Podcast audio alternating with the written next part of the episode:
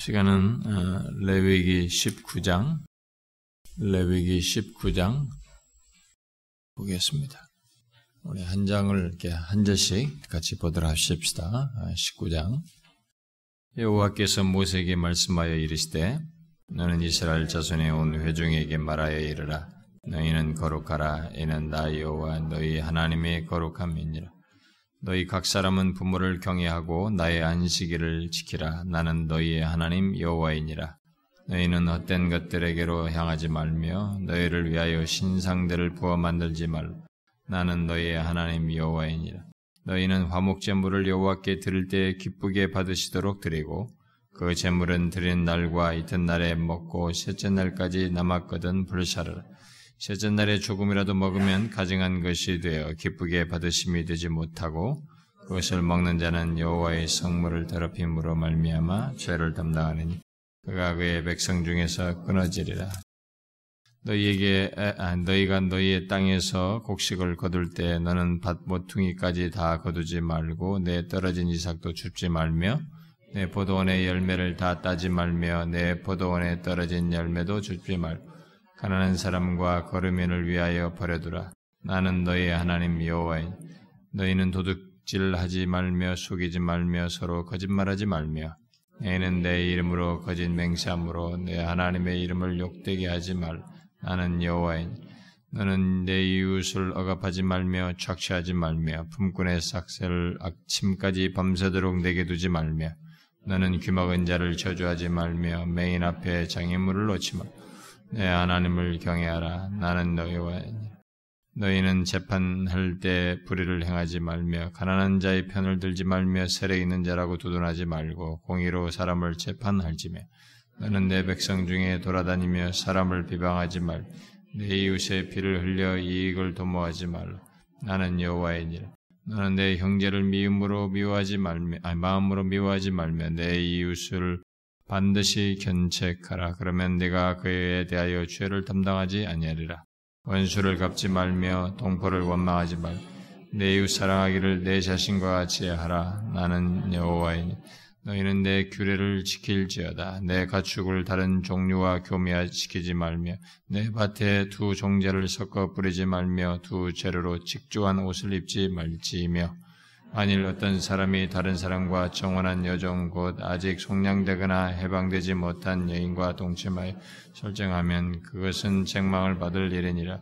그러나 그들은 죽임을 당하지는 아니하리니 그 여인이 해방되지 못하였기 때문이 그 남자는 그 속건제 물고 속건제 숫 양을 희망문 여호와께로 끌고 올 것이요 세상은 그가 범한 죄를 위하여 그 속건제 숫 양으로 여호와 앞에 속죄할 것이 그리하면 그가 범한 죄를 사함받 너희가 그 땅에 들어가 각종 과목을 심거든 그 열매는 아직 할례받지 못한 것으로 여기되 고 3년 동안 너희는 그것을 할례받지 못한 것으로 여겨 먹지 말 것이요?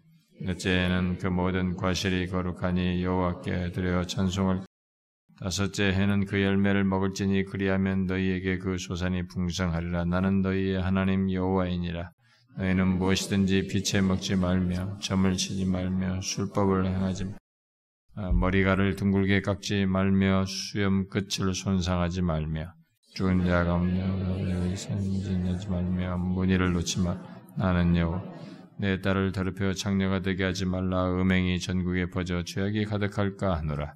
내 안식일을 지키고 내 성소를 귀히 여기라. 나는 여호와이니 너희는 신접한 자와 박수를 믿지 말며 그들을 추종하여 스스로 더럽히지 말라. 나는 너희 하나님 여호와이니라. 나는 센 머리 옆에 일어서고 노인의 얼굴을 공경하여 내 하나님 경외하라. 나는 여호와이니 걸음이니 너희의 땅에 거류하여 함께 있거든 너희는 그를 학대하지 말고 너희와 함께 있는 걸음이를 너희 중에서 나은 자 같이 자기, 자기 같이 사랑하라.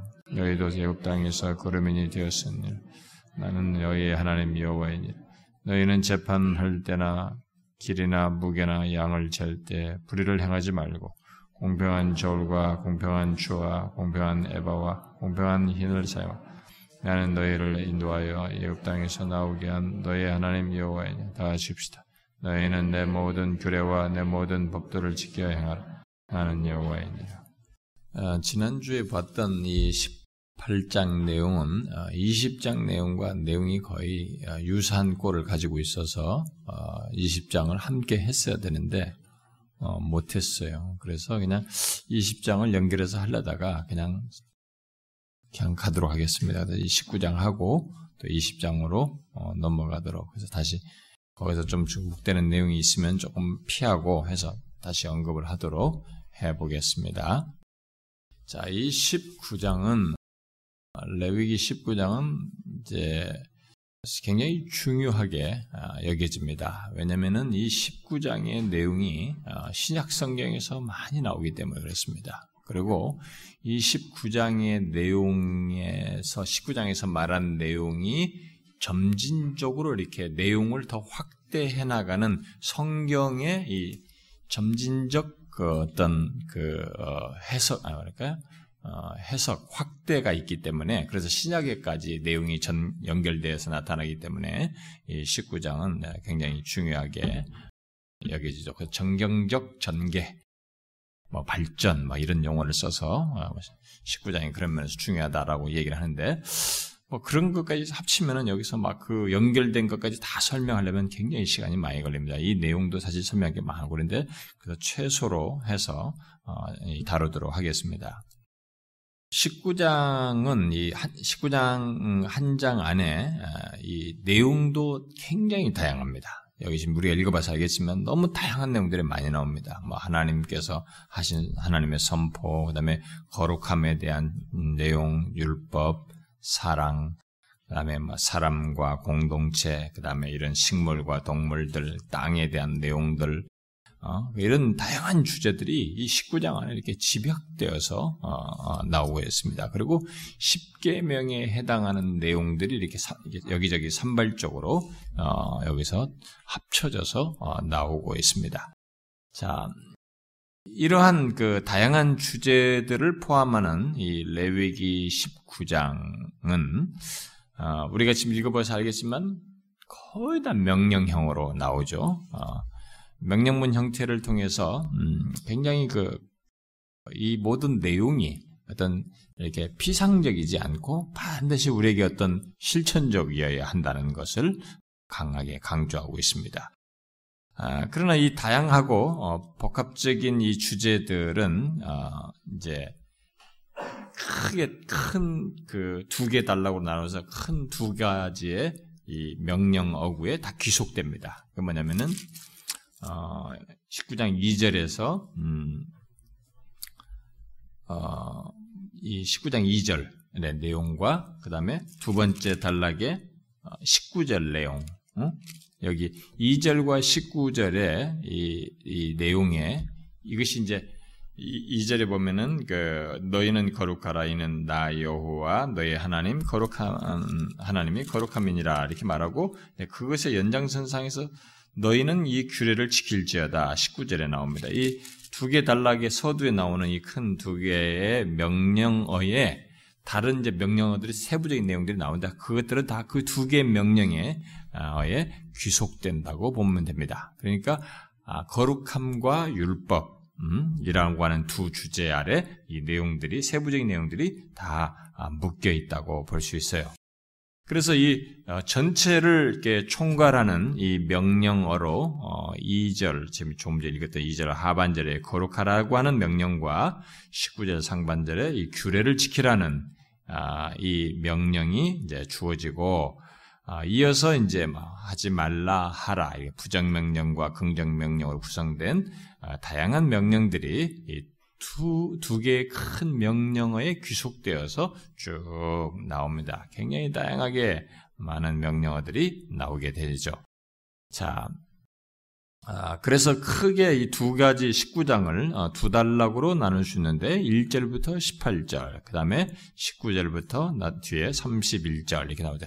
1절과 37절은 뭐 서두와 음, 결어라고 할 수가 있겠죠. 음, 마지막 말이라고. 아, 그래서 이 내용들을 제가 일일이 다 설명하려면 뭐 어, 시간이 굉장히 많이 요구되면 너무 내용이 다양해서 그래서 19장 전체를 전체를 통해서 어, 강조하고 있는 핵심적인 주제가 지금 2절과 19절에서 말하고 있는 거룩함과 하나님의 지켜라고 말하는 율법이에요. 그래서 이 거룩함과 율법을 이 전체 내용이 나오지만 이 두 가지 주제를 세 개의 이 카테고리로 묶어서 설명할 수 있어요. 내용이 잘 보면. 세 개 카테고리라는 것은 이 두 가지 큰 주제를 하나님과 사람 그리고 사람과 사람 그리고 사람과 땅 자연. 그러니까 땅이면은 자연 동물 식물. 이렇게. 이 세 가지 카테고리로 여기 19장에 다양한 내용들이 이렇게 쫙 주고 주어지고 있습니다. 그런데 그 모든 내용의 중심에는 바로 이제 주제의 핵심은 예, 거룩함이에요. 거룩함과 율법입니다. 그래서 이제 이런 것을 이제 염두에 두고 이 19장에서 말하는 이 중요한 진리, 왜 뒤에 가서도 계속 이 19장을 신약에서까지 인용을 하는지 그 메시지의 핵심 포인트를 우리가 오늘 좀 캐치를 하면 좋겠습니다. 자, 그래서 어떤 학자들은 이제 이런 얘기를 하죠. 여기 19장에 그, 이 다야, 19장에 다양한 내용이 나오는데 이 19장의 다양한 내용은 인간의 삶의 다양성을 말해준다. 어? 살, 삶의, 인간의 삶의 다양성을 어, 반영하는 것이고, 우리가 사는 인생사의 모든 면들이 하나님의 율법 아래 속해 있다는 것을 말해준다. 이게 다양하잖아요. 인간 삶에서 사는 우리 삶의 다양한 면들이 있잖아요. 뭐 하나님과 관계, 다른 사람들과 관계, 다른 사람과 관계도 이런저런 일들, 뭐 자연 환경, 뭐 이런 모든 관계들, 이런 모든 것들이 다 하나님의 율법 아래 있다는 것입니다. 하나님의 율법 아래 있지 아니한 이런 삶의 국면들이라는 것은 없다. 어? 하나님의 율법을 벗어난 삶의 국면이라는 것은 없다라고 하는 것을 말해준다는 것이죠. 달리 말해서 어떻게 거룩함이 인생의 모든 부분에서 경험되어질 수 있는지를 말해준다는 것이죠. 지금 여기서 거룩함 얘기를 하는데, 아, 이 거룩함을, 이 거룩함이 도대체 인생의 우리 모든 부분에서 어떻게 경험되어질 수 있는지를 말해준다는 거죠. 그러니까 우리들은 생각하기를 경험, 아니, 거룩함 하면은 이 거룩함을 자꾸 종교적인 차원에서만 생각한다는 거지. 이렇게 예배를 드린다든가 이렇게 하나님 앞에 나와서 뭘 하는 종교적인 행동 차원에서 주로 이 거룩함을 생각하는 경향이 있는데 이 19장은 이 하나님의 거룩함이 어떻게 우리에게 경험될 수 있느냐라고 했을 때 인생의 전반의 모든 문제와 관련되어 있다는 것을 19장에 말해준다는 거예요. 굉장히 중요한 사실입니다. 어, 그걸 우리가 여기서 19장에서 배워야 되는 겁니다. 아, 거룩함이라는 게 이게 인생의 삶의 전 국면들과 삶의 부, 인생의 부분들과 관련돼 있구나. 그런 것 속에서 이 거룩함을 우리가 경험할 수 있구나. 라고 하는 것을 말한다는 거죠. 그래서 이 거룩함 얘기해놓고 이 19장에 온갖 게 다 나와요. 이 짧은 문구로 다 하지 말고 뭐 하지 말고 막 많은 삶의 다양한 국면들에 대한 명령어들이 막 계속 어, 나오고 있습니다.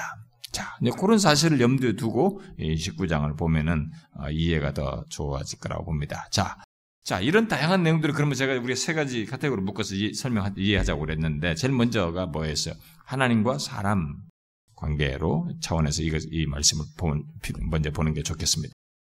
여기 19장이 아까 전반부 1제부터 18절까지 전반부, 전반부를 보게 되면은 전반 후반부도 마찬가지예요. 거기에 보면 계속돼서 반복되는 말이 어떤 구절마다 나왔습니다. 그게 뭐예요? 음? 음. 근데 유사한 말이지만은 두 가지 약간의 다른 두 개의 문장으로 반복해서 나왔죠. 하나는 에? 두 가지 표현으로 계속 반복되잖아요. 그러니까 두 가지 표현이 뭐예요? 어? 뭐예요? 아니, 또 아까, 아까는 말하더니만 두 개로 말하라니까 또 갑자기 다들 이, 이, 이 주저하시나? 음? 문장이 지금 똑같은 말인데 두 가지 표현으로 해서 바, 반복되잖아요. 뭐예요? 첫 번째는 음, 나는 너의 하나님 여호와이니라. 그 다음에는 나는 여호와이니라 이제. 이게 지금 계속 반복돼요. 첫 번째 단락에도 두 번째 단락에도 네, 그 내용이 이제 계속 반복되는데 제가 뭐 어디 반복되는지 뭐 일일이 다 말하지 않아도 되겠죠. 여러분들이 보면은 어, 이게 나는 여호와 아, 나는 너희 하나님 여호와이니라 뭐 앞 전반부는 2절, 3절, 4절, 10절 막 쭉 나오고 또 나는 여호와이니라 라고 하는 형태의 종결 문구가 12절, 14절, 16절, 18절 나오고 뒤에 후반부에도 마찬가지예요. 나는 너의 하나님이다 라고 하는 25, 어? 또 뭐야 31, 34, 36인가? 그 다음에 나는 여호와이니라 28, 30, 32, 37절 막 이게 쭉 이게 막 계속 결, 문구의 결문으로 나와요.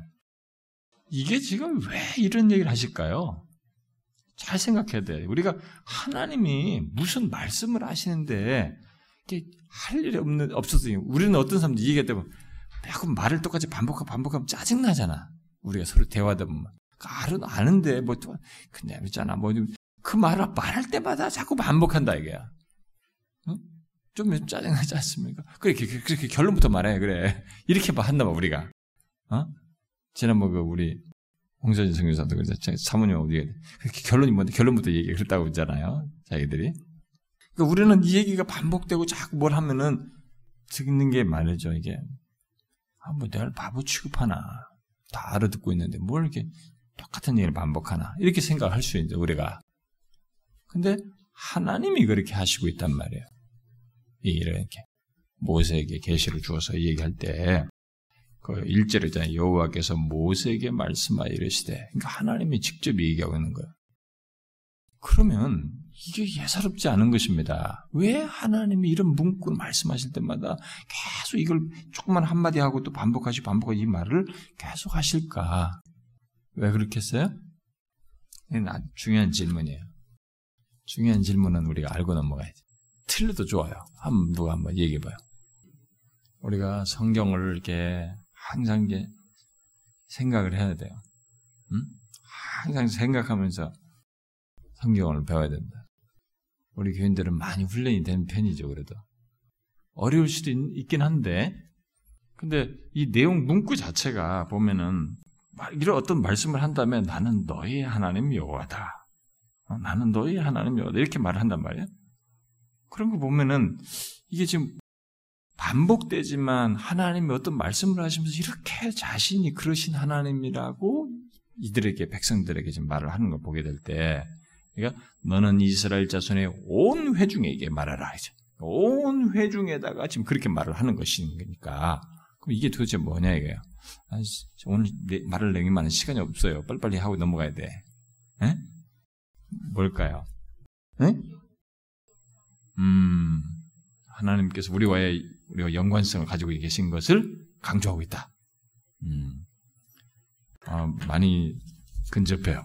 음, 뭐 그렇게 말해도 되겠어요. 지금 이런 모든 말씀의 근거를 관계에 두고 있는 것입니다. 하나님과의 관계.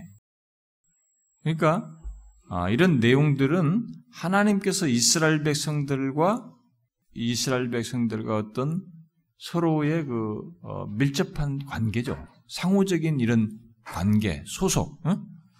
서로가 나는 너희 되고 너는 내 백성으로서 지금 이거야. 나는 너희 하나님 여호와니라. 어? 계속 이, 이, 게 상호 소속이에요. 상호 관계를 얘기하는 거지. 어? 그것을 지금 모든 말씀을 하면서 이, 이 얘기를 하는 것입니다. 그것을 하나님께서 스스로 선포하시는 거죠. 그래서 이 같은 말씀에 상응해서 어, 이스라엘 자손들이 이제 하나님의 소유된다는 것을 나타내는 말이 이제 뒤에 가서 또 나와요. 이제 이, 뭐 20장 같은 데 보면은 그 20장 한번 보세요. 20장 26절.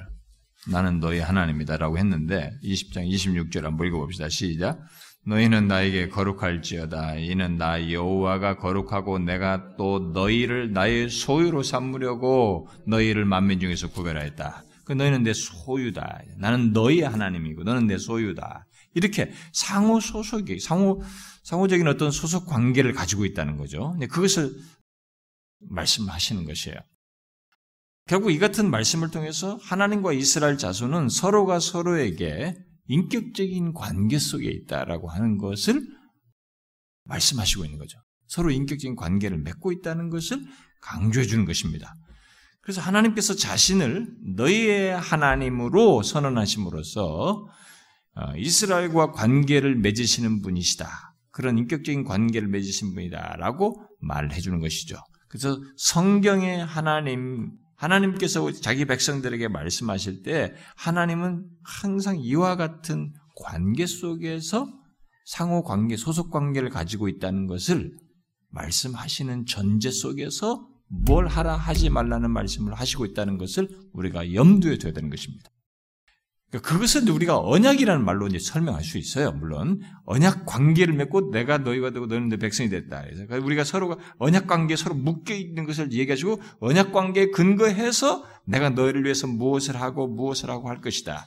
너희는 내 백성을 이렇게 이렇게 하라라고는 하라 하지 말라고 하는 이런 명령어가 이 관계에 근거해서 말하고 있다는 것이죠. 그래서 이런 인격적인 관계 속에서 하나님은 자기 백성들에게 뭔가를 말씀하시는 분이시다는 그것 없이 이런 말씀을 아, 우리가 들기가 들을 수가 없죠. 음? 그래서 성경을 이해할 때 우리가 항상 그 사실을 이 성경 하나님께서 모든 계명과 말씀을 들을 때 관계 속에서 우리에게 주시는 말씀이에요. 그러니까 그게 안 되는 사람들은 성경을 읽을 때 막 그렇게 어떻게 예수 믿냐? 어? 야, 예수 믿는 이렇게 꼭 이렇게 믿어. 자꾸 투덜대는 거예요. 그러니까 관계가 없는 사람들은 이게 남 얘기니까 그렇게밖에 말할 수가 없어요. 그러나 하나님과 인격적인 관계가 있는 사람들은 뭐예요? 어? 서로가 서로에게 소속돼 있어서 서로가 그 관계 속에서 자연스럽게 가질 수 있는 행동들을 얘기하는 것이거든. 어? 마땅한 것들을 얘기하기 때문에 아 그러는 거지. 어, 부부가 부부의 도를 다하고 부모와 자식 사이 서로가 그 관계가 있으니까 서로 부모와 자식 사이 도를 다하듯이 그렇게 자연스럽게 하는 것이에요. 그래서 하나님의 말씀 이런 계명들도 결국은 그런 관계 속에서 서로가 소속된 관계를 가지고 있기 때문에 이렇게 말씀을 하시는 거죠. 그래서 이 모든 말씀 뭐 하지 마라 하지 말라 이들 그럴 수밖에 없어요. 우리는 이 관계 속에 있는 이스라엘 백성들은 하나님 백성은 그렇게 할 수밖에 없다는 것이죠. 그래서 기독교 안에서도 어떤 사람이 이 사람이 하나님의 계명을 하나님의 말씀을 이렇게 그럴 수밖에 없는 자기가 기꺼이 그러고 싶은 이런 마음으로 하는가 하지 못하는가를 보면 아, 이 사람이 인격적인 관계를 하나님과 관계를 가지고 있느냐 안 가지고 있느냐를 말해줄 수 있는 것이에요. 그건 증명입니다. 그게. 그래서 어떤 사람들은 교회를 다녀도 계속 그게 안 되는 거야. 그게 뭐예요? 실질적인 면에서 이 사람은 우리가 무슨 회심이다, 거듭남이라는 말로도 말하는데 그 회심이나 거듭남 이런 건 뭡니까? 언약 가운데 맺어졌다는 거예요. 하나님과 관계가 맺어졌다는 거지. 구원 백성으로 관계를 가지고 있다는 얘기 아니에요. 그러니까 관계를 가지고 있기 때문에 소속 서로 상호 소속된 관계를 가지고 있으니까 모든 것이 되는 것이고 안 되는 사람은 그게 없으니까 안 되는 거예요. 그런 사람들은 아무리 말해봐도 교회 오는 게 힘든 거예요. 아니 너는 왜 교회가 그렇게 즐겁냐? 넌 교회가 그렇게 좋아? 그렇게 그게 말씀이 그렇게 좋냐? 나는 정말 답답하고 힘들더라. 어? 나는 그, 왜 그렇게 열심히 했다 모르겠더라. 난 진짜, 난 별로야. 뭐 이런단 말이에요, 사람들이. 그게 뭐예요? 그 관계를 드러내는 것입니다. 여기서도 지금 그 얘기를 하는 거예요. 그래서 모든 매사에 바로 이런 얘기를 하면서 이런 얘기를 할 수 있는 것의 근거가 바로 하나님과의 상호, 이스라엘과 있는 상호 소속되어 있는 관계를 가지고 있다. 우리는 인격적인 관계를 가지고 있다니. 이것을 얘기하는 거죠. 이스라엘 백성들은 그것이 얼마나 복된지를 알고 이 계명을 드려야 하는 것이죠. 자, 그런데 아, 그런 관계 속에 계신 하나님을 여기 이제 19장은 먼저 그런 하나님이 어떤 분이신가를 19장은 이제 그런 하나님에 대해서 묘사를 하는데 하나님이 어떤 분이신지를 묘사하는데 크게 두 가지로 19장에서 말을 하고 있죠. 첫 번째는 뭐예요? 그런 관계를 가지신 하나님이 어떤 분으로 먼저 말하고 있습니까? 응? 거룩하신 분으로 이번 제 내가 거룩하다. 자, 응? 나 하나님 하나님의 하나님의 거룩함이니라. 하나님의 거룩. 하나님이 이렇게 이렇게 그런 관계 속에 계신 너와 관계 속에 계신 관계 속에 있는 그 하나님은 일차적으로 거룩하신 분이시다라고 말을 해주고 있습니다. 바로 이제 자신의 그 거룩하심을 그래서 그 자, 거룩하심을 근거로 이스라엘 백성들에게 거룩하라. 라고 이제 말을 그 관, 우리가 그런 관계 속에 내가 너와 뗄 수 없는 관계 속에 있는데 내가 거룩하다 이게. 그러니까 너희도 거룩해라. 라고 이렇게 명령을 하시는 것이죠. 그래서 결국 사람이 하나님을 닮는 또는 닮아가는 삶을 이제 살 것을 요구하는 겁니다. 이 관계 속에 있으니까 하나님을 닮아가는 삶을 살라는 차원에서 거룩하라 라고 하는 것이죠. 결국 이런 하나님의 말씀은 하나님과의 관계 때문이고 인격적인 요청으로서 이런 것을 하는 것이에요. 음? 관계 속에 있고 그 거룩함의 어떤 동질성을 가질 수밖에 없는 관계 속에 있다는 것. 근데 그것을 인격적으로 이렇게 요청하시는 것이죠. 그런데 그 하나님을 닮는 것 또는 닮아가는 삶과 거룩함은 이게 한 번에 갖는 어떤 상태가 아니고 여기서 뭘 하라 하지 말라 이런 말씀을 쭉 규례와 계명 이런 율법을 주시는 것처럼 뭐예요? 하나님을 닮는 것 또는 닮아가는 것, 이 거룩함은 한 번에 갖는 상태가 아니고 뭐예요? 이렇게 하나님이 주시는 말씀, 말씀을 따름으로써 말씀의 말씀을 실천함을 통해서 경험되는 것이라고 하는 것을 강조해 주는 것입니다. 중요하게 잘 들어야 됩니다. 거룩함이 하나님을 닮아가는 것이 이렇게 하나님께서 하시는 말씀을 따름으로써 실천함으로써 순종함으로써 음? 경험된다는 것을 계속되는 모든 말씀을 통해서 나는 무다의 하나님 나는 이렇게 계속 얘기하면서 그것을 반복적으로 강조하고 있는 것이죠. 무슨 말인지 알겠습니까? 그러니까 이 사람이 거룩해진다. 주님을 닮, 하나님을 닮아간다. 이걸 어, 뭘로 볼 수 있느냐, 이게. 하나님의 말씀을 이 사람이 따르는 거예요, 계속. 점진적으로. 따라가는 거지. 그분의 말씀을 따름으로써 이 사람이 하나님을 닮아가는 것을 볼 수 있는 거예요. 이 신비주의자들처럼 막 체험을 해가지고 뭐 하나님의 어떤 무엇을 보고 하나님과 합의를 하려고 하는 이런 것을 통해서 하나님을 닮아가는 거예요. 그게 기독교가 아니에요. 그게 원래 이게 인간에 의해서 태동된 종교 사상들이에요, 그게. 기독교는 하나님과 인격적인 교감 속에서 우리가 부패한 모습 가운데 인격이 막 우리도 이게 거스려지는 인격인데 하나님을 말씀을 따라하면서 닮아가는 거야.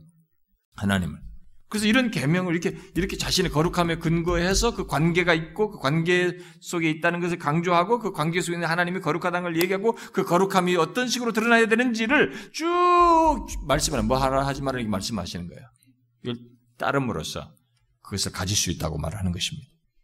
무슨 말인지 알겠죠? 예. 네. 그래서 뭐 교회 다녀도 하나님 말씀이 뭐 말씀 뭐고 그런 거 야, 교회 가서 주일날 예배 한번 다 드리고 그러면 되지. 뭐, 이렇게 열심히 너무 빠져 들어가지 마라. 교회 그거 그렇게 하는 거 아니다. 마치 자기가 뭘 마치 아는 것처럼 그런 사람들은 거룩한 거 상관없어요. 종교인이죠. 자기는 크리스천이라고 말할지 말하지만 성경이 말하는 판단은 미안하지만 당신은 종교인이에요. 바리새인이나 바리새인만도 못한 사람이지. 자, 그렇고 그러면 두 번째 여기서 그런 관계 인격적인 관계 속에 있어 있는 하나님. 첫 번째는 이제 거룩하신 분으로 소개를 했어요. 근데 한, 한 가지 더 얘기를 하고 있습니다. 어떤 분으로 얘기했어요? 인격적인 관계신 하나님을 19장에서 또 뭘로 묘사해요? 아마 찾기 힘들지도 몰라요. 그래서 내가 미리 말을 해버려야 될 것 같아요. 음? 뒤에 36절에서 시사하고 있습니다. 36절에서 나는 이러이러한 여호와다. 너희를 인도하여 애굽 땅에서 나오게 한 너희 하나님 여호와다. 그럼 뭐예요? 어떤 하나님이에요? 이스라엘을 구원해내신 하나님이에요. 하나님은 자신을 거룩하신 분으로서 이르는 것을 할 것을 말씀하시기도 하지만은 동시에 구원의 하나님으로서 이 모든 것을 말씀하고 있습니다. 그러니까 이스라엘 백성들과 관계를 가지고 계신 하나님은 구원의 하나님이에요. 우리가 하나님을 믿을 때 누군가 하나님을 믿게 됐을 때 그 사람은 그 하나님이 어떤 하나님? 자기에게 구원의 하나님입니다. 자신의 구원의 하나님이기 때문에 이제 모든 것이 달라지는 것이죠. 그분과의 관계와 그분의 뒤따르는 것과 삶의 이런 것들이 다 달라지는 것이지 그런 자신의 구원과 무관했는데 종교적으로 이렇게 하는 것은 아니란 말이에요. 기독교는. 기독교는 그게 아니에요. 구원의 하나님이기 때문에 모든 것을 하게 되는 거죠. 그래서 하나님을 닮아야 하는 이유 중에 하나, 또 다른 하나가 바로 하나님이 나를 구원, 우리를 구원해내신 구원의 하나님이기 때문입니다. 그래서 하나님께서 여기 이스라엘 자손들에게 뭐 뒤에 막 이런 내용도 여러 내용들 막 공정한 상거래를 하고 정의로운 판단을 하고 또 타국인들에 대해서 어떤 사랑을 어, 나타나는 이런 명령하는 이런 규정들이 막 뒤에서 그런 것과 관련해서 나오는 것이죠.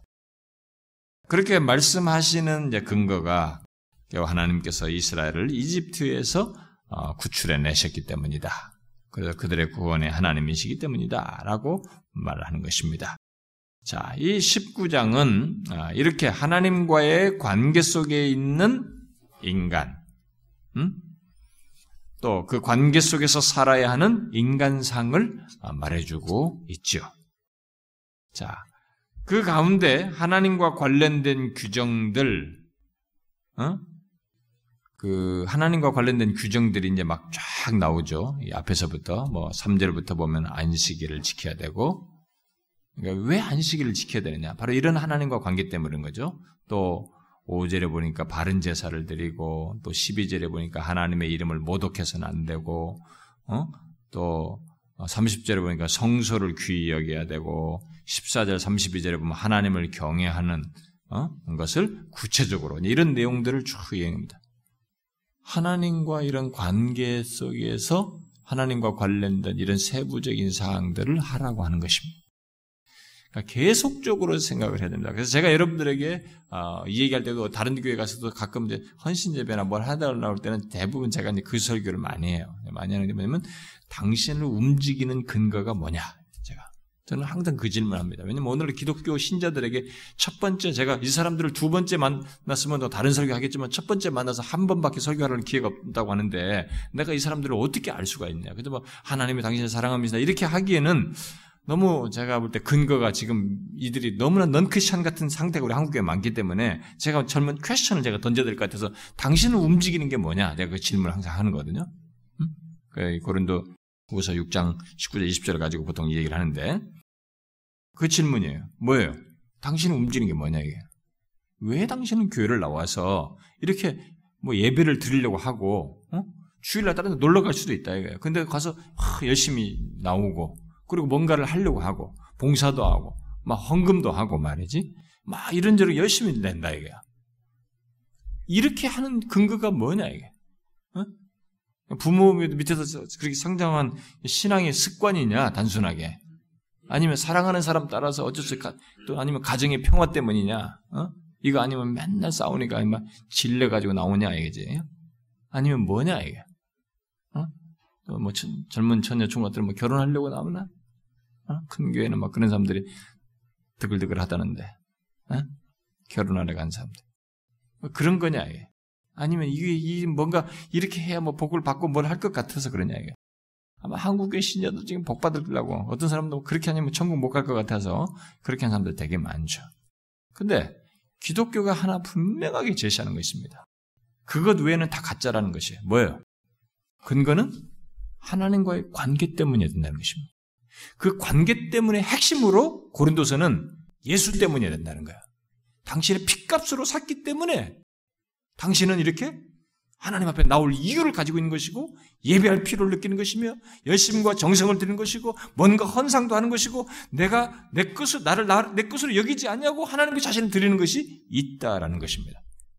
이게 안 된 사람 그건 종교인 행사하는 거죠. 그래서 그것이 확, 확실하게 변, 변화가 되기 전까지는 그것을 소유하기 전까지는 우리는 그 사람을 넌 크리스천 취급할 수 있는 거예요. 그 제가 첫 번째로 항상 그걸 묻는 것이죠. 여기서도 지금 얘기하는 겁니다. 여기 하나님과의 관계 속에서 이런 것들 만식을 지키고 뭘 지키고 이게 뭐냐? 다. 어? 왜 안식일을 지켜야 되고 말이지? 왜 바른 제사를 드리냐? 뭐 제사에 대충 드리면 되지. 왜 바른 제사 하나님 하나님 말씀 그대로 지켜야 되냐? 하나님 이름을 함부로 모독해서는 안 되냐? 성소를 왜 귀히 여겨야 되고 말이지? 하나님을 경외해야 되느냐? 이게 하나님과 이런 관계를 가지고 있기 때문에 인격적인 관계 속에 있기 때문에 그는 우리의 구원의 하나님이기 때문에 그런 것이죠. 아, 그래서 여기 19장은 아, 단순히 하나님의 백성들을 말하지 않고 하나님 백성들이 어떤 그, 어떤 자인가를 말하지 않고 우리가 삶의 실천을 위한 여러 규정들을 제시함으로써 하나님을 섬기는 사람이 어떻게 살아야 하는지, 음? 그, 그 관계 속에 있는 사람이 자연스럽게 드러내는 삶이 무엇인지를 아, 말해주고 있는 것이죠. 그 내용이에요. 이 모든 세부 사항들은.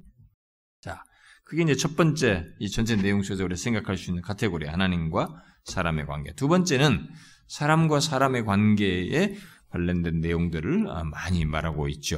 어?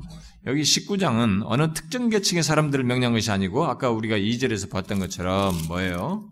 어, 이스라엘 자손의 온 회중에게 말해라. 모든 사람들에게 이것을 말하라 하고 있습니다. 그런데 먼저 이 모든 사람의 말하라고 하면서 이 내용의 그 말하는 모든 내용들이 전체적으로 잘 보면 주로 어디에 이렇게 주로 강조점이 두고 있냐면은 힘 있는 자들에게 많은 내용이 쏠려 있어요. 음? 잘 보면 예, 읽으면서 여러분들이 간파를 했는지 모르겠습니다만은 상대적으로 힘을 가지고 있는 자들에게 주로 이 많은 말씀들을 하고 있습니다. 그래서 9절과 10절에 보면은 밭과 포도원을 가진 사람, 아무나 밭과 포도원 가진 게 아니잖아. 우리 중에는 땅 가진 사람 많지 않잖아요. 어? 소유를 많이 가진 사람이 다른 사람들 거기 이 소장농으로 일한다고 밭과 포도원을 가진 사람 또는 품꾼을 부릴 경제적인 사람 어, 자기 밑에 밀 품꾼들을 많이 줄 사람들 그만큼 경제력이 돼야 된단 말이지. 그러니까 그런 사람 또 어, 그게 13절에 나오고 14절에 보면은 신체 장애 신체상에 어떤 장애를 갖지 않는 어? 장애를 가진 사람보다 더 유리한 위치에 있는 사람들이죠. 14절에 보면은 장애 가진 사람들이 많이 나오거든요. 그런 사람보다 더, 더 나은 조건에 유리한 위치에 있을 수 있는 사람들. 그 다음에 15절에는 재판할 수 있는 위치에 있는 사람. 예? 그 다음에 20절에는 노예를 부릴 수 있는 사람. 또 29절에는 부모의 위치에 있는 사람. 또는 34절에는 본토인으로서 기득권을 가진 사람. 음? 이렇게 상대적으로 어, 이렇게 더 그런 사람들에게 상, 어, 대적으로 약한 사람들을 배려하는 마음을 가지고 마음을 가지고 살 것을 얘기합니다. 그러니까 사람들과의 관계 속에서 무엇인가 자신이 조금 더 나은 위치에 있으면 상대적으로 약한 사람을 배려하는 것이죠.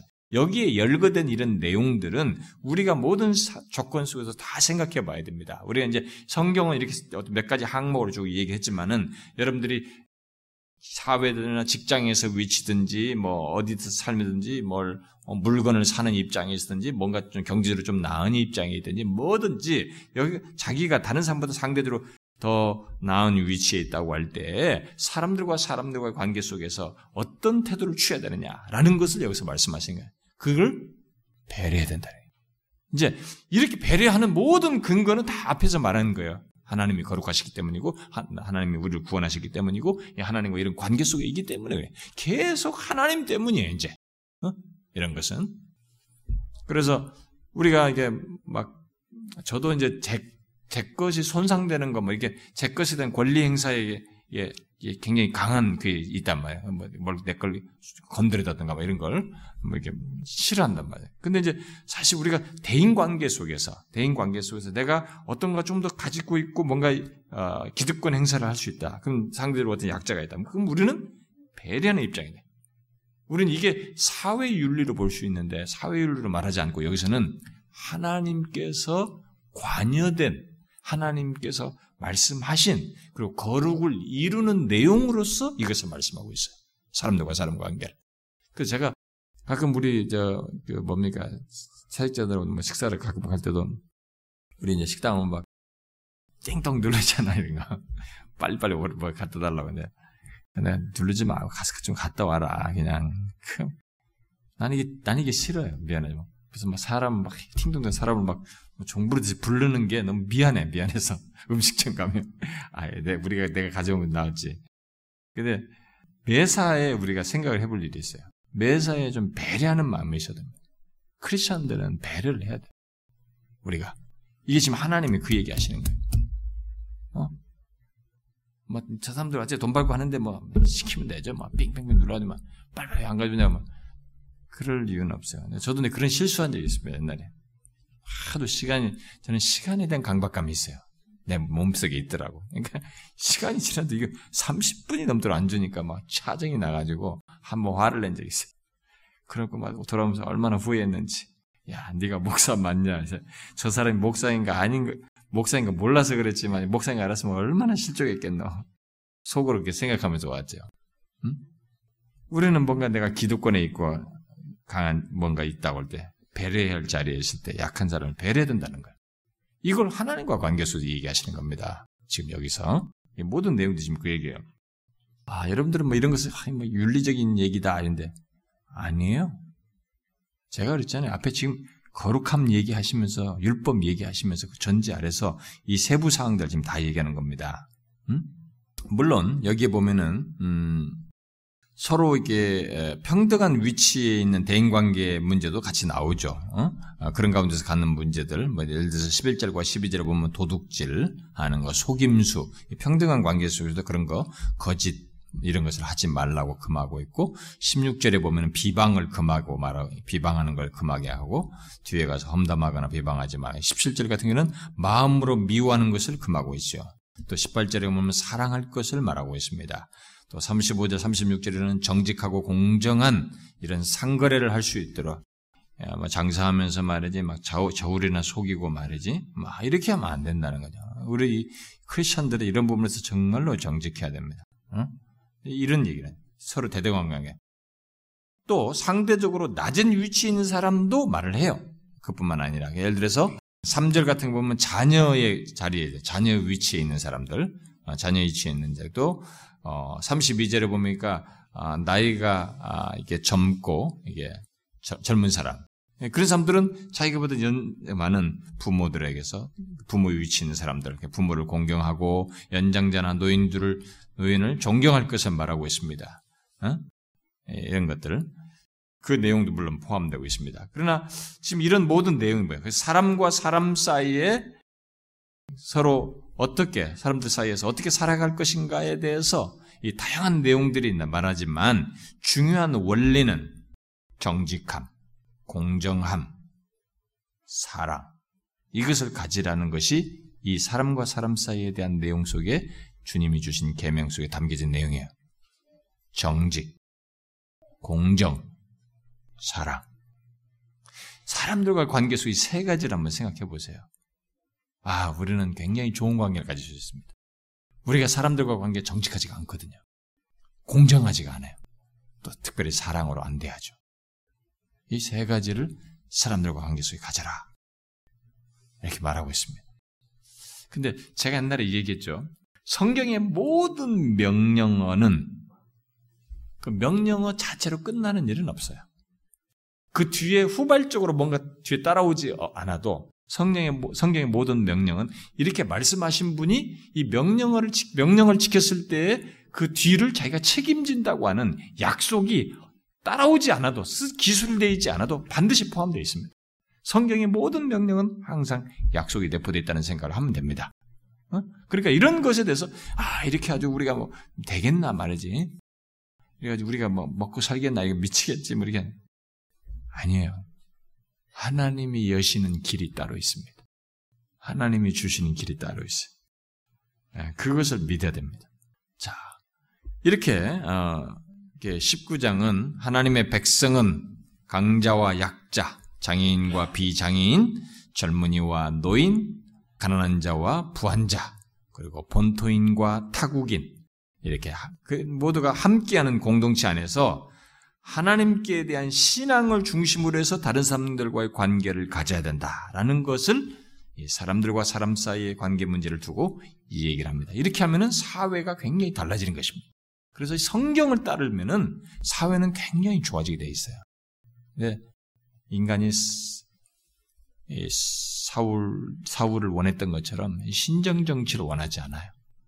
민주주의를 원해 자꾸. 우리들이 뭐 해달라. 여러분 민주주의가 좋은 게 아닙니다. 네? 반드시 좋은 게 아닙니다. 그것은 인간들이 살아오면서 자기들이 내, 찾아낸 나름대로의 대안이지 그게 최상책이 아니에요. 성경은 하나님의 뜻을 가장 정직하게 실행할 수 있는 모세나 여우수아나 이런 리더십을 가지고 요게 타락하면 큰 문제가 돼요. 물론.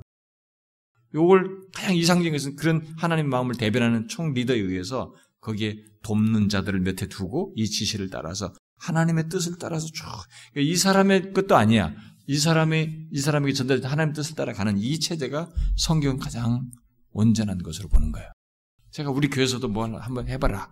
뭘 뽑아봐서 좀 그룹에 좀 뭐 팀을 하나 뭐 조사해보고 해봐라.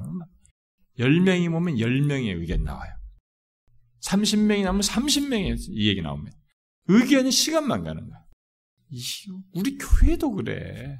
지금 젊은 사람들이 벌써 안 되는 거야. 제가 나중에 다 얘기할게요, 한번. 우리가 왜 안 되는지. 네. 예. 왜안 되는지. 자기가 똑똑한 줄 알지만은 이 속에요, 속에 다른 게 있습니다. 다른 게 있어서 안 되는 거죠. 성경은 민주주의가 아니에요. 근데 이 세상이 자꾸 민주주의가 막 이상인 것처럼 되고, 왜냐면 자꾸 리더십이 타락하니까. 어, 리더십이 타락하니까. 그걸 일반화시키는 거예요. 그걸 일반화시킬 것이 아니라 성경이 말하는 이것을 일반화시킨 게 낫죠. 이렇게 보세요. 사회가 얼마나 좋습니까? 공동체가 얼마나 건, 건강하겠어요. 건강한 것이죠. 자, 세 번째 카테고리가 나오죠. 세 번째가 뭐겠어요? 음? 세 번째는 아까 사람과 땅에 대한 내용입니다. 여기 19장은 어, 사회적인 약자를 배려하는 것을 넘어서서 땅이라고 하는 환경 안에 또는 그, 그 땅이라는 울타리 안에 포함된 동물과 식물까지도 배려하시는 내용이 나와요.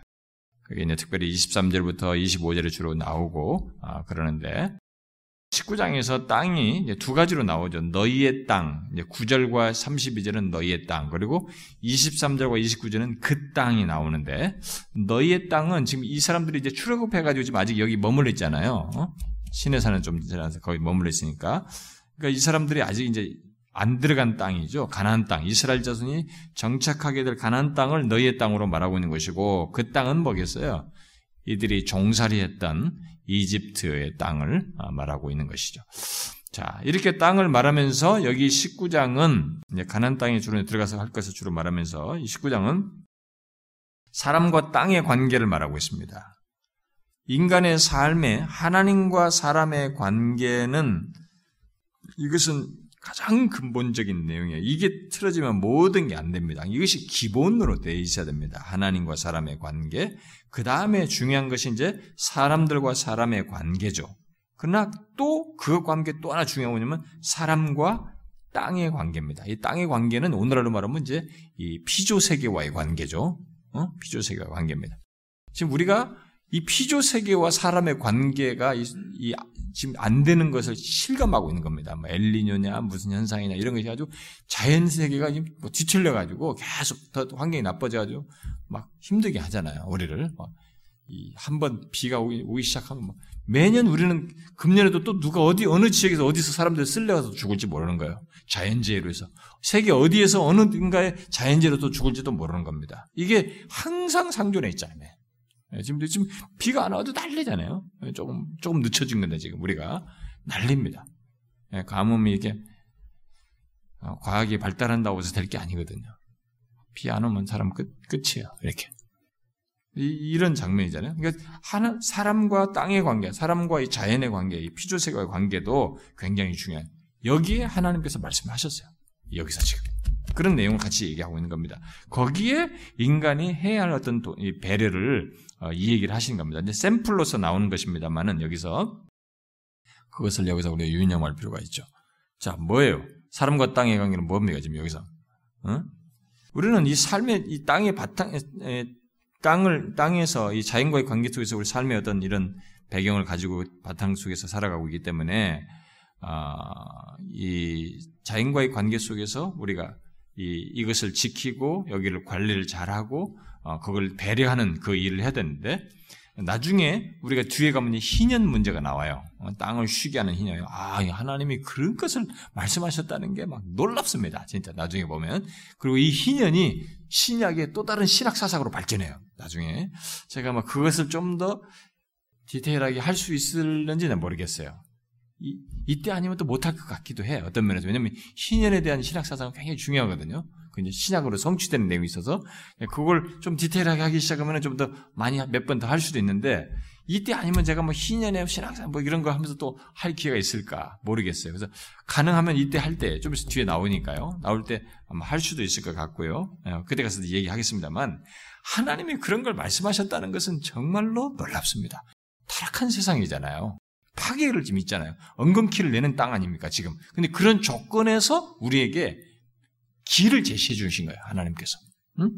그런데 여기서 지금 자연과의 관계 속에서도 이 얘기를 하면 하나의 샘플로 지금 나온 건데요. 예, 보세요. 뭐, 뭐가 나왔어요? 여기서 하나님께서 어떤 걸 하라고 그랬어요? 가나안 땅에 들어가거든 뭐부터 하래요? 3년간 실과를 따지 말라는 거야. 응? 그리고 4년째가 됐을 때 따서 하나님께 드리라는 거야. 4년째 된 것은.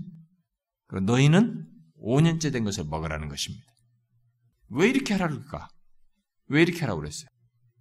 하나님께 이렇게 하라고 하신 이유가 뭐예요? 그게 나오는데 성경 구절에 그 말을 하신 다음 뒤에 응? 뭐예요? 왜 그렇게 하라고 그랬어요?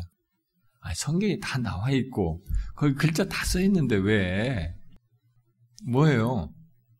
아니, 이렇게 하라고 한 이유가 4년 이게 5년째 먹으라고 한 이유가 3년 하고 라는데 그게 이유가 아, 그 우리 윤건사님 잘 맞췄어요.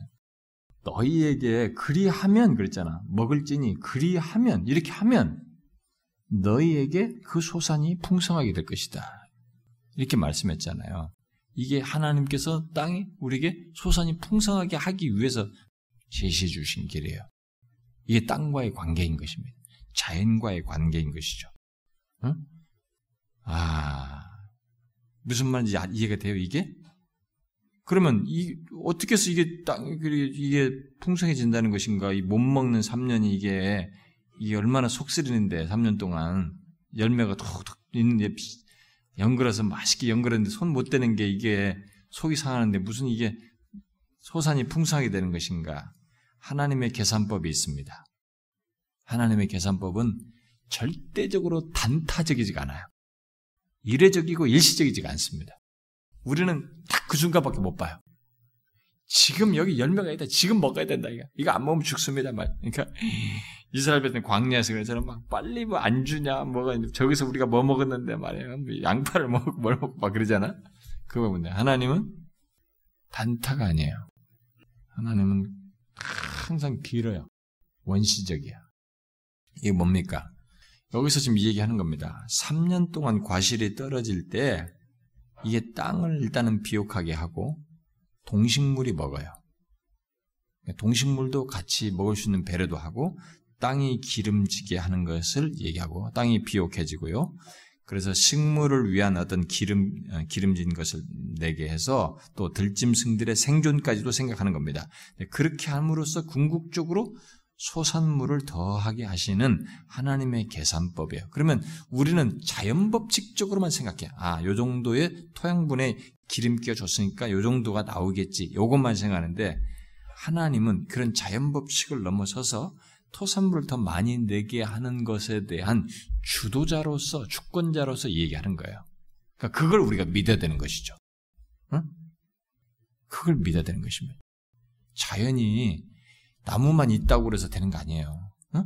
나무만 땅 속에 박혀 있다고 그래서 이 열매가 20개 맺던 것이 다음에 40개 맺히는 거 아닙니다. 이거 열매 맺히는 거 하나님이 기후 조건 다 조성해 줘야 돼요. 그런 모든 것들이 여기서 감안되어 있습니다. 그래서 궁극적으로 그 땅에 거주하게 될 이스라엘 후손들의 풍요로운 수확을 위한 기초 작업이라고 볼 수 있습니다. 하나님은 이런 규정을 통해서 그 땅 안에 살아가는 모든 동물과 식물들을 위해서 양식을 공급할 수 있도록 하신다는 면에서 또 그 땅의 모든 어떤 생명체를 위한 배려 차원에서 이렇게 하라고 말씀하신 거예요. 자연과의 관계예요. 그러니까 우리가 지금 자연관계에서 희년 같은 것도 안, 안 하고 막 이렇게 하니까 막 땅에서 막 힘든 거야. 막 아주 화학물질로 막 억지로 막 하는 거지. 근데 뭐예요? 우리가 다 먹죠? 우리가 병을 얻는 거야. 땅이 주는 미생물에 의한 좋은 토장을 먹는 게 아니라 그냥 이 거기다 막 비료 화학비료 쫙 있는 거 화학비료 확 쫙 먹은 거 그 잎사귀로만 먹는 거지. 우리가 여기 농축되는 거예요, 여러분. 작년엔가 제가 그 우리 저기 노아도 집사님 거기 가, 가서 제가 안식월 쉬러 이제 제주도로 건너갔는데 거기 들렸다 갔어요. 왜냐면 책도 갖다 주러 가면서. 그, 그 나오다가 그랬나? 그랬나? 해남에 황토 고구마 길거리에 팔아요. 진짜 지나가면서 땅이 진짜 황토야. 우리 땅들이 새카맣잖아요, 여기는. 보면. 가보세요, 여러분. 여기 비닐하우스 같은 가보면 땅, 땅이 새카맣습니다. 고동색이에요, 고동색. 근데 거기는 황토색이야, 진짜. 황토색. 쫙. 근데 제가 어렸을 때는 거의 땅이 황토였던 걸로 기억합니다. 주변에 막. 어디든 다 황토였던 거야. 근데 그게 없어진 거지. 근데 황토라고 하니까 막 그게 이제 대단해 보여. 그래서 고구마 한 박스 샀죠. 그 강가에 가서 구워 먹었죠. 거기 제가 제주도 가서. 진짜 맛있더라고. 응? 참 정상적이고 조금 좋은 땅이 주는 게 이렇게 유익이 커요. 우리가 지금 다 부셔버린 거지. 우리는 많이 수확을 낸다고, 우리가 만든 수확을 낸다고 좋아하는데, 우리가 모르는 일이 있습니다. 이렇게 해서 이 19장은 거룩함과 율법이라는 주제를 다양하고 어, 많은 규정을 반영하여서 하나님과 사람, 사람과 사람, 그리고 사람과 땅, 자연, 동식물과 관련해서 어, 이게 말을 하고 있습니다. 그런데 이 모든 규정의 근거는 뭐예요? 하나님의 거룩하심과 그의 말씀에 두고 하는 것입니다. 이 모든 근거는 하나님의 거룩하심. 그러니까 하나님과 사람, 사람과 사람 사이, 사람과 자연에 할 때도 하나님의 거룩하심의 근거에서 하시는 그 말씀, 거기에 기초해서 모든 것을 하시고 있기 때문에 이것을 하나님과 관계 차원에서 다 순종해야 되는 것입니다. 그의 거룩하심과 관련해서 순종해야 될 내용입니다. 그 말은 우리가 거룩함을 어떻게 경험할 수 있는가라고 할 때 이 19장이 말하는 것은 우리가 거룩함을 어떻게 경험할 수 있는가? 거기엔 대답은 뭐예요? 그것은 하나님과 사람과 땅과의 관계 속에서 그의 말씀을 실천함으로써 이루어진다는 거예요. 거룩함이. 예배당에서만이 아니라 하나님과의 관계에서도 마찬가지고 사람과의 관계에서 땅과의 관계 속에서 하시는 그 모든 말씀을 실천할 때 순종하게 될 때 거룩함이 이루어진다는 거예요. 우리에게 야 그렇구나. 이제 너무 또 신비주의자들과 이런 사람들은 또 너무 자연 쪽으로 많이 가요. 응? 막 그런 걸 자연 속에서 뭘 한답시고 이게 묵상하는 쪽으로만 주로 가는 묵상 정도가 아니고 이런 것에 대한 모든 이 세계 다 관계 속에서 하나님의 말씀을 실천할 때 거룩함을 가질 수 있다는 거죠. 그래서 우리의 거룩함을 그저 이 예배당 차원에서만 생각하면 안 되고 하나님 자신과 사람과의 관계 그리고 어, 이 자연과의 관계, 땅과의 관계 속에서 주신 이 말씀을 따를 때 있다고 하는 것을 명심하고 그렇게 드려야 됩니다. 자, 그러면 제가 이제 결론적으로 덧붙여 드릴 내용이 있습니다. 이 19장을 통해서 하나님께서 우리에게 예, 주시는 말씀이 아, 이제 중요한 이게 생각해 볼 여기서 교훈적으로 주는 우리가 적용적으로 생각해 볼 뒤에 성경의 계시적인 발전과 관련해서 우리 생각할 내용이 있습니다. 시간이 들어도 이, 이건, 이 내용이 이제 좀 더 더 결론적으로 중요합니다. 자, 이 19장에서 뒤에 신약 성경까지 연결시켜서 강조한 중요한 내용이 있습니다. 그게 뭐냐면 두 가지가 있는데 첫 번째는 거룩함이에요. 음? 여기서 이 19장은 거룩함과 관련해서 아주 중요한 성경 부분으로 어, 언급됩니다. 자, 요것을 연결시켜서 생각을 해야 되기 때문에 성경을 한번 찾아봐요. 이제부터는 먼저 신명기를 한번 보세요. 신명기 10장 이게요 음, 너무 많아 예, 너무 많으니까요. 먼저 신명기 10장에 제가 보면은 여기 이제 뭐 7절부터 쭉 앞에서부터 쭉 얘기해요. 에, 쭉 에, 얘기해가지고 뒤에 어, 19절까지 이제 쭉 어? 19절까지 보면은 쭉 나옵니다. 가지고 특별히 이제 12절부터 봐도 되는데 12절부터 19절까지 쭉 보면은 여러분 보면은 18절 뭐이 고아와 갑을 위해 정의를 행하고 나그네를 사랑하여 그에게 떡과 옷을 주시나니 너희는 나그네를 사랑하라 전에 너희도 애굽 땅에서 나그네 되었다 이렇게 나오죠. 어 그래서 여기서 하나님의 사랑과 그이 예, 앞에 그 우리 레위기 19장의 내용 내용의 그 하나님의 사랑과 이웃 사랑 개념이 있어요. 우리 19장에서 읽었죠? 내 이웃을 내 몸같이 사랑하라는 내용 봤죠? 읽은 거 기억하죠? 제가 오늘 거의 강조 안 하는데 결론에서 강조하려고 지금 얘기하는 거예요. 어, 레위기에서 그 있단 말이에요. 자, 그래서 하나님의 사랑과 이웃 사랑 개념을 이 신명기가 이 레위기 19장에서 말하는 것을 여기서 해석을 해요. 음? 레위기에서 말한 하나님의 사랑과 이웃 사랑을 신명기에 다시 이스라엘 백성들을 다 모아놓고 마지막 유언적인 내용으로 말한 신명기에서 다시 그것을 해석을 해요. 음? 그리고 어, 거기 이제 10장을 잠깐 놔두고요. 레위기 그 여러분 19장을 이렇게 앞으로 와보세요. 그 신명 10장에다 꼽아놓고 19장에서 한번 보세요. 예, 레위기 19장 19장 37절에 한번 봐봐요. 너희는 내 모든 규례와 내 모든 법도를 지켜 행하라. 나는 여호와이니라. 이렇게 말하는데 그 뒤에 보면 이제 10장 예, 신명기 10장 12절을 한번 보세요. 어, 이스라엘아 내 하나님 여호와께서 네게 요구하시는 것이 무엇이냐? 곧내 하나님 여호와를 경외하며 경외하여 그의 모든 도를 행하고 그를 사랑하며 마음을 다하고 뜻을 다해 내 하나님 여호와를 섬기고 이제 이게 이제 사실은 연장선상에서 이 모세가 유언적으로 말을 하는 것입니다. 아, 그래서 하나님의 규례와 법도를 지키라는 이 명령과 함께 하나님의 사랑의 주제가 뒤에 19절 이게 쭉 17절, 18절, 19절로 쭉 연결해서 나와요. 어? 이렇게 얘기해 놓고 그러니까 하나님의 규례와 법도를 지키라는 명령과 함께 하나님의 사랑의 주제를 모세가 뒤에 가서 결합시켜요. 음? 그렇게 함으로써 앞에서 이, 이, 이런 내용을 말하게 된 앞선 하나님의 직접적인 계시인 그 레위기에서 거룩함을 말했잖아요. 앞에서 거룩함을 말한 이 거룩함의 주제 대신 사랑의 개념을 여기다가 삽입해요. 그러니까 모세가 하나님으로부터 직접 받은 계시의 그 거룩함과 사랑 얘기를 앞에서 했었는데 레위기에서 그리고 규례를 지키는 것, 율법을 지키는 것을 얘기했는데 바로 율법을 지키라는 명령과 하나님의 사랑의 주제를 결합시키고 그리고 그 거룩함의 주제 대신에 이 사랑의 개념을 여기서 신명기에서는 거룩함이라는 단어를 안 써요 지금 12장에서 대신 사랑을 써요 지금 계명 지키는 것과 사랑. 앞에서는 계명 지키는 것과 거룩함이었어요. 여기는 계명 지키는 것과 사랑으로 이렇게 말을 해서 사랑을 부각시켜요. 자, 제가 왜 이 얘기를 하냐면 이 과정을 지나서 나중에 예수님께서 하신 말씀이에요. 자, 예수님께서 하신 말씀 봅시다. 여러분, 더 성경이 많이 구절이 있는데 제가 시간이 없어서 다 못할 것 같아서 그냥 몇 개만 하는 거예요. 마태복음 5장을 한번 가보세요. 여러분들이 다 이해를 하든 못하든 일단 이 흐름을 간파를 하고 결론적인 얘기만 한 가지만 들어도 되겠습니다. 자, 마태복음 5장 48절을 한번 봅시다.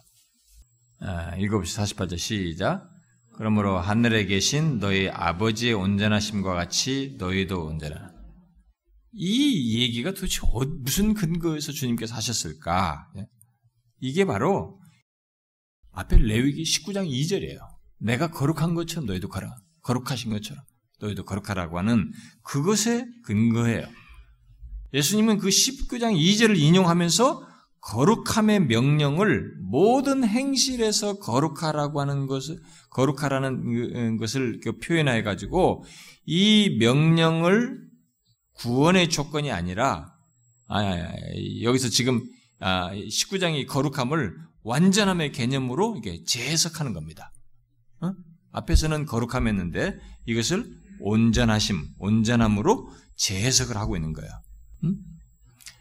자, 이렇게 지금 내용이 이제 전개됐어요. 일단은 설명을 들어놓고 나중에 얘기해 봅시다. 자, 그 다음에 하나 더 더 봐요. 하나만 더 보세요. 뒤에 이제 베드로 사도가 얘기한 겁니다. 뒤에 베드로서 아, 오늘 왜 갑자기 막 이러시나 할지 모르면 한 가지 중요한 19장이 너무 성경 전체에서 중요한 의미가 있기 때문에 제가 얘기하는 겁니다. 베드로전서 1장. 자, 15절, 16절. 베드로전서 1장 15절, 16절 읽어봐요. 시작. 오직 너희를 부르신 거룩한 이처럼 너희도 모든 행실에 거룩한 자가 되라. 기록되었을 때 내가 거룩하니 너희도 거룩할지어다 하셨느니라. 자, 이것도 지금 레위기 19장 2절을 인용하면서 이 거룩함의 명령을 뭐예요? 모든 행실에 거룩한 자가 되라. 아까 내가 이것을 잘못 읽었어요. 앞부분에서 예수님 얘기하면 잘못 읽었는데 이게 여기서 나오는 거예요. 거룩함을 거룩하라, 거룩함의 명령을 모든 행실에서 거룩하라라고 표현하여서 이 명령을 사도 베드로는 구원의 조건으로서가 아니라 예수를 믿는 신자가 장차 있게 될 종말의 구원을 기대하는 그런 예수를 믿으면서 종말의 구원을 기대하는 그 1세기 당시의 성도들, 어? 아, 교회 성도들에게 이것을 적용해서 말을 한 것입니다. 자, 이렇게 일단은 내용의 흐름이 이렇게 쭉 흘러왔어요. 음, 여기까지. 자, 이런 성경의 전체 흐름에서 볼 때 19장 2절의 이 거룩함의 내용은 신명기, 그 다음에 예수님 이렇게 연결돼서 볼 때 뭐 어떤 내용으로 이렇게 발전해? 어떤 것과 연관이 됩니까? 제가 아까 신명기에서는 뭘로 연결된다고 그랬어요? 거룩함 대신 사랑. 자, 예수님은 완전함, 이제 온전함으로 했어요. 사랑과 온전함의 개념과 연결되어서 재해석되고 있습니다. 이것은 우리에게 중요한 힌트를 주는 거예요. 거룩함이 아 사랑과 온전함으로 설명하고 있다. 그렇게 해석되고 있다는 것이 아주 중요한 사실입니다. 아, 이것은 우리가 거룩함이 어떻게 드러나야 되는지를 이해하게 되는 아주 중요한 포인트예요. 자, 먼저 이 사실을 염두에 두고 또 한 가지 중요한 이 연결 차원에서 레위기 19장과 관련해서 또 한 가지 생각할 주제가 이제 바로 사랑이에요. 응? 아까 제가 거룩함인데 이제 그런 연결된다고 했는데 실제로 이 레위기 19장에 사랑을 얘기한단 말이에요. 이웃을 내모같이 사랑하라. 레위기 19장 있잖아요. 우리가 19장 18절이 나오죠. 응? 기억하죠? 19장 18절에 내 이웃 사랑하기를 내 자신과 같이 알아. 사랑하라. 이렇게 말씀하셨어요. 자, 레위기에서 거룩함도 얘기했지만은 사랑을 얘기했어요. 이 명령이 그 레위기 19장 34절에 또 다시 보세요. 레위기 19장 34절에서는 너희와 함께 있는 거루민을 너희 중에서 나은 자 같이 여기며 자기같이 사랑하라. 어? 거루민을 너희도 애굽 땅에서 거루민 되었었느니라 이렇게 이 얘기를 하고 있습니다. 여기서 거루민은 타국인이에요. 타국인을 사랑하라고 이렇게 하고 있습니다. 자, 이렇게 했는데 뭐 다른 성경 구절은 제가 뭐 다른 구약의 다른 건 빼고 건너뛰겠습니다. 예수님께서 말씀하시는 다시 넘어가봐요. 마태복음 5장으로 다시 가봐요. 마태복음 5장 조금만 따라오면 됩니다. 5장 그 43절, 44절 한번 읽어봐요. 43절, 44절 읽어봐요. 시작. 또 내 이웃을 사랑하고 내 원수를 미워하라 하였다는 것을 너희가 들었어. 나는 너희에게 이르니 너희 원수를 사랑하며 너희를 박해하는 자를 위하여 기도하라. 자, 내 이웃을 사랑하라고 한 말씀이 앞부분에 있었어요. 그것을 이 얘기했는데 그것을 얘기하면서 예수님께서 이웃 사랑이 어디까지 갔냐? 원수 사랑까지 갔어요. 원수 사랑까지 확대하셨어요. 어? 너희를 박해하는 자를 위해서 기도하면서 원수까지 사랑하는 데까지 이 이웃 사랑 문제를 확장했어요. 아까 내 이웃을 내 몸같이 사랑하는데 또 이웃 사랑이 원수 사랑까지 갔어요.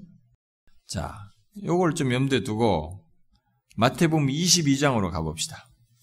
마태복음 22장 39절 유명한 말씀 39절 30 40절 그러니까 38절부터 읽어봅시다.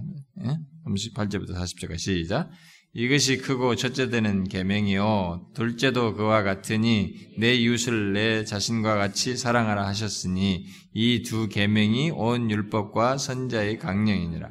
첫째 되는 계명은 마음을 다하고 성품을 하나님을 사랑하는 것이고 둘째는 내 이웃을 어, 내 자신과 같이 사랑하라. 이 두 계명이 온 율법과 선자의 강령이다. 이렇게 말씀했어요. 자, 여기에서 레위기 19장의 많은 주제들 가운데 사랑의 주제를 긍정적인 형식으로 내 이웃을 원치 사랑하는 그 말씀을 수용해서 당시에 이스라엘 이때 당시에 사람들이 가지고 있었던 성경 전체 네, 서로 이제 선자와 율법과 온 율법과 선자로 말하는 이 성경 당시의 성경 전체의 절반에 해당하는 것으로 얘기를 해요. 이웃을 사랑하는 것을 그렇게 하면서 부각시킵니다. 아, 그래서 예수님의 이런 놀라운 해석을 하는 거예요.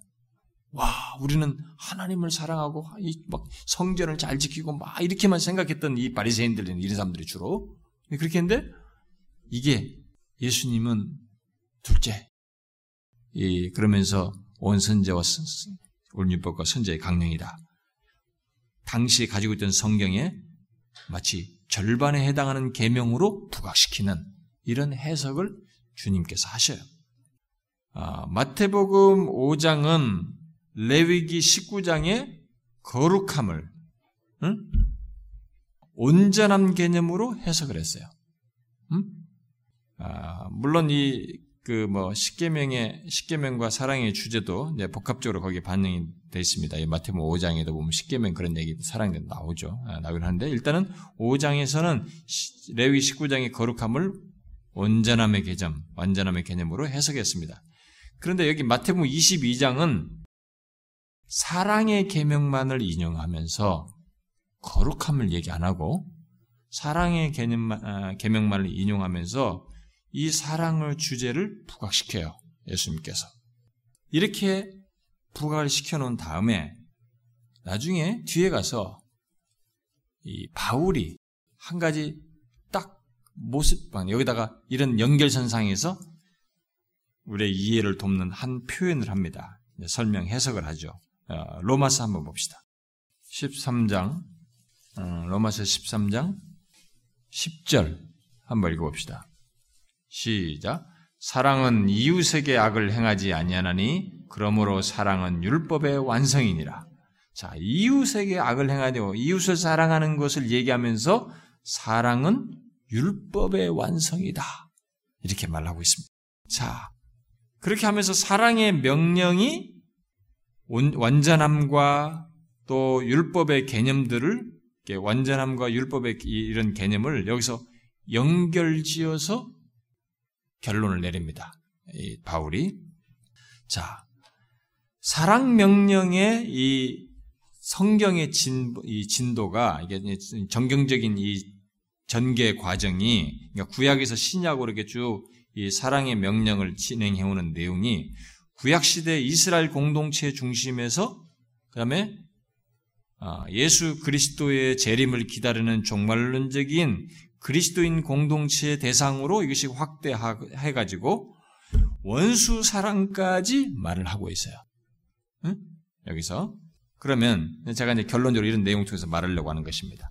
한 가지 사실이에요.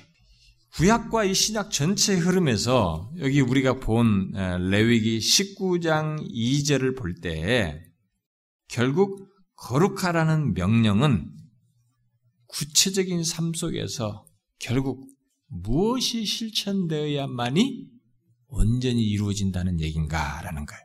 구약에서부터 거룩하라는 얘기를 하는데 그 거룩하라는 얘기 속에 사랑 얘기를 꺼내놓고 또 연결시켜서 온전한 얘기 뭐 이렇게 쭉 하면서 율법의 완성 이렇게 쭉 얘기를 하면서 사랑으로 연결시키고 있어요. 결국 뭐예요? 거룩하라는 명령이 우리의 구체적인 삶 속에서 무엇이 실천돼야만이 이게 된다는 얘기입니까? 뭐가 있어야 된다네. 이 거룩한 거룩한 명령이 어? 우리 구체적으로 삶 속에서 이게 실천되려면 뭐가 있, 실천돼야 된다는 거야? 응? 아, 사랑이에요. 이게 19장에서 말한 것이 이렇게 얽히고 얽혀가지고 예수님과 사도들에 의해서 탁 연결시켜준 놀라운 사실입니다. 우리는 거룩하면 종교적 개념만 자꾸 생각합니다.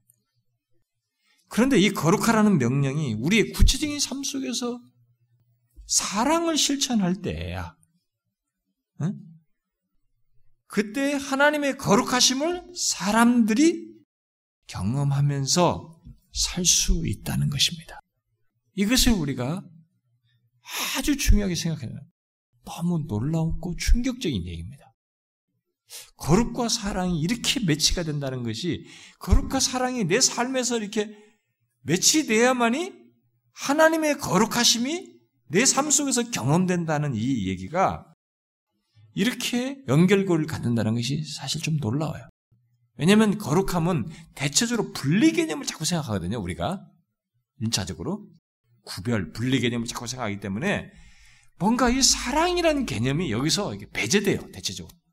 그런데 이미 19장에서 레위 19장에서부터 그렇지 않다는 것을 이렇게 포함을 시켜놨었어요. 내 이웃을 사랑하는 얘기를 거룩하신 거룩함 내, 내 거룩하다고 하면서 그 거룩함에서 모든 대전제 아래서 얘기를 하면서 이웃을 사랑하는 문제를 얘기했어요. 이게 계속 뒤에 가면서 풀어제기는 하는데 거룩하라는 명령은 사랑을 실천할 때 내 안에서 온전히 실현된다는 것이죠.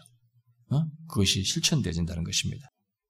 야, 이렇게 성경이 거룩하라는 명령을 사랑으로 연결해서 요약 해석해 주고 있어요.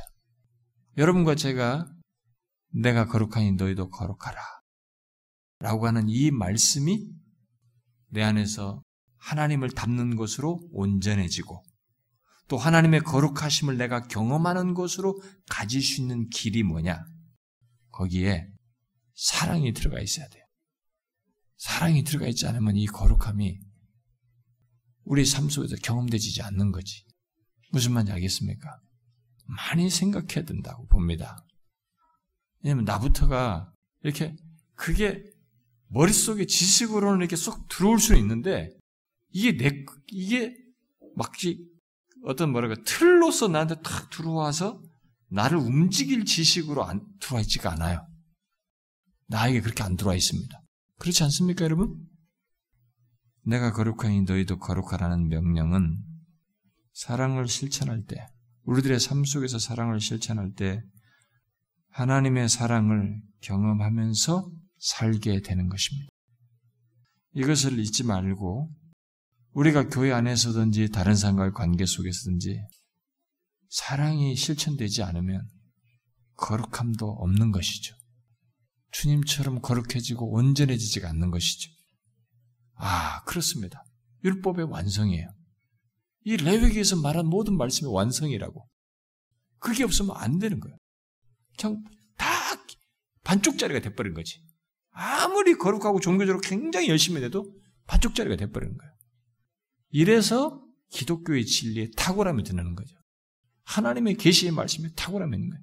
이 세상을 완전히 뒤바꿀 수 있는 중대한 진리가 하나님으로부터 나온 것입니다. 근데 우리들이 이것을 내 개인의 삶과 사회 속에서 하나님을 향해서 사람을 향해서 이 자연을 향해서 드러내지 못하기 때문에 안 되고 있죠. 파괴적인 것이 일어나는 거죠. 우리 사랑하는 지체 여러분, 우리가 같이 고민해 봅시다. 저는 이 말씀이 내 자신에게도 이렇게 조금 먼 얘기처럼 여겨집니다.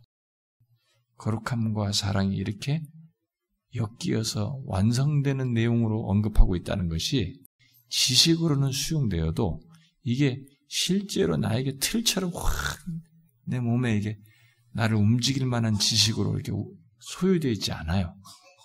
우리가 이것을 가져야 됩니다. 이것을 가져야 우리가 주님처럼 거룩할 수 있습니다.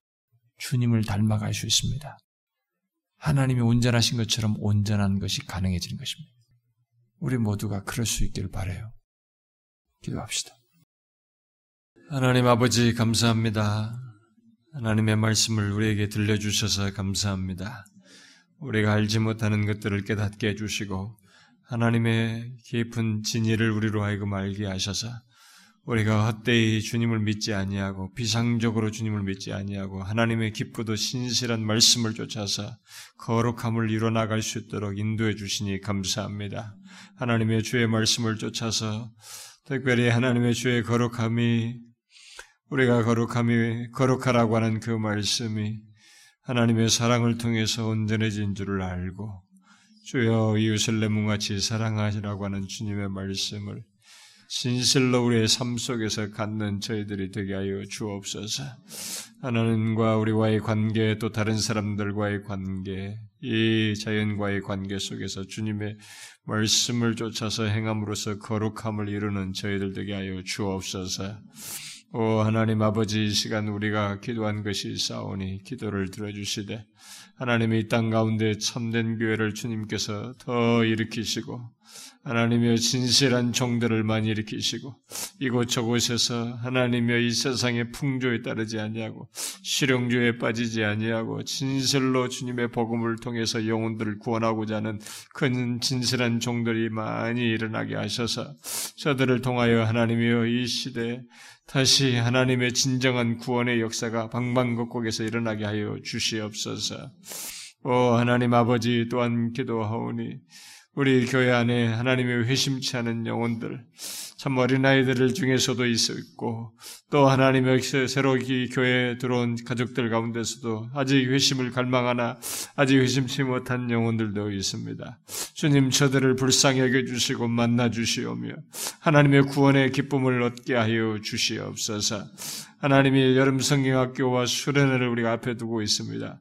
이런 모든 것들을 통해서 하나님이여 우리들 중에 큰 어린아이에서부터 장년에 이르기까지 주님 앞에 사모하여 나오는 중에 큰 은혜를 덧입을 수 있도록 인도하여 주시옵소서. 우리 사랑하는 지체들 이 자리에 참여한 영혼들, 저들이 하나님이여 간구하는 기도를 들어주시옵소서. 저들이 하나님의 가정 안에서의 모든 필요를 돌보아 주시되, 영혼의 하나님의 가람을 채워주시고 육체의 곤고함과 질병을 주님께서 어루만지시며 고치시고 하나님의 치유하여 주시옵소서. 하나님 아버지 정신적으로 고뇌하는 영혼들을 깨우시고 하나님의 그런 모든 고뇌 속에서 주님의 말씀과 주님의 은혜를 통해서 하나님의 소생되어지고 회복되어지게 하여 주시옵소서. 자녀들을 두고 하나님의 고민하며 간구하는 기도소를 들어주시옵고 하나님의 아버지여 저들의 결혼과 장래를 두고 간구하는 기도를 들으셔서 하나님 은혜로 살아가는 것을 하나님의 주님의 뜻이 이루어지는 것을 보게 하여 주시옵소서. 계속적으로 하나님 앞에 아 뢰는 저들의 간구를 들으시며 우리를 불쌍히 여겨 주시옵소서. 간절히 구하고 우리 주 예수 그리스도의 이름으로 기도하옵나이다. 아멘.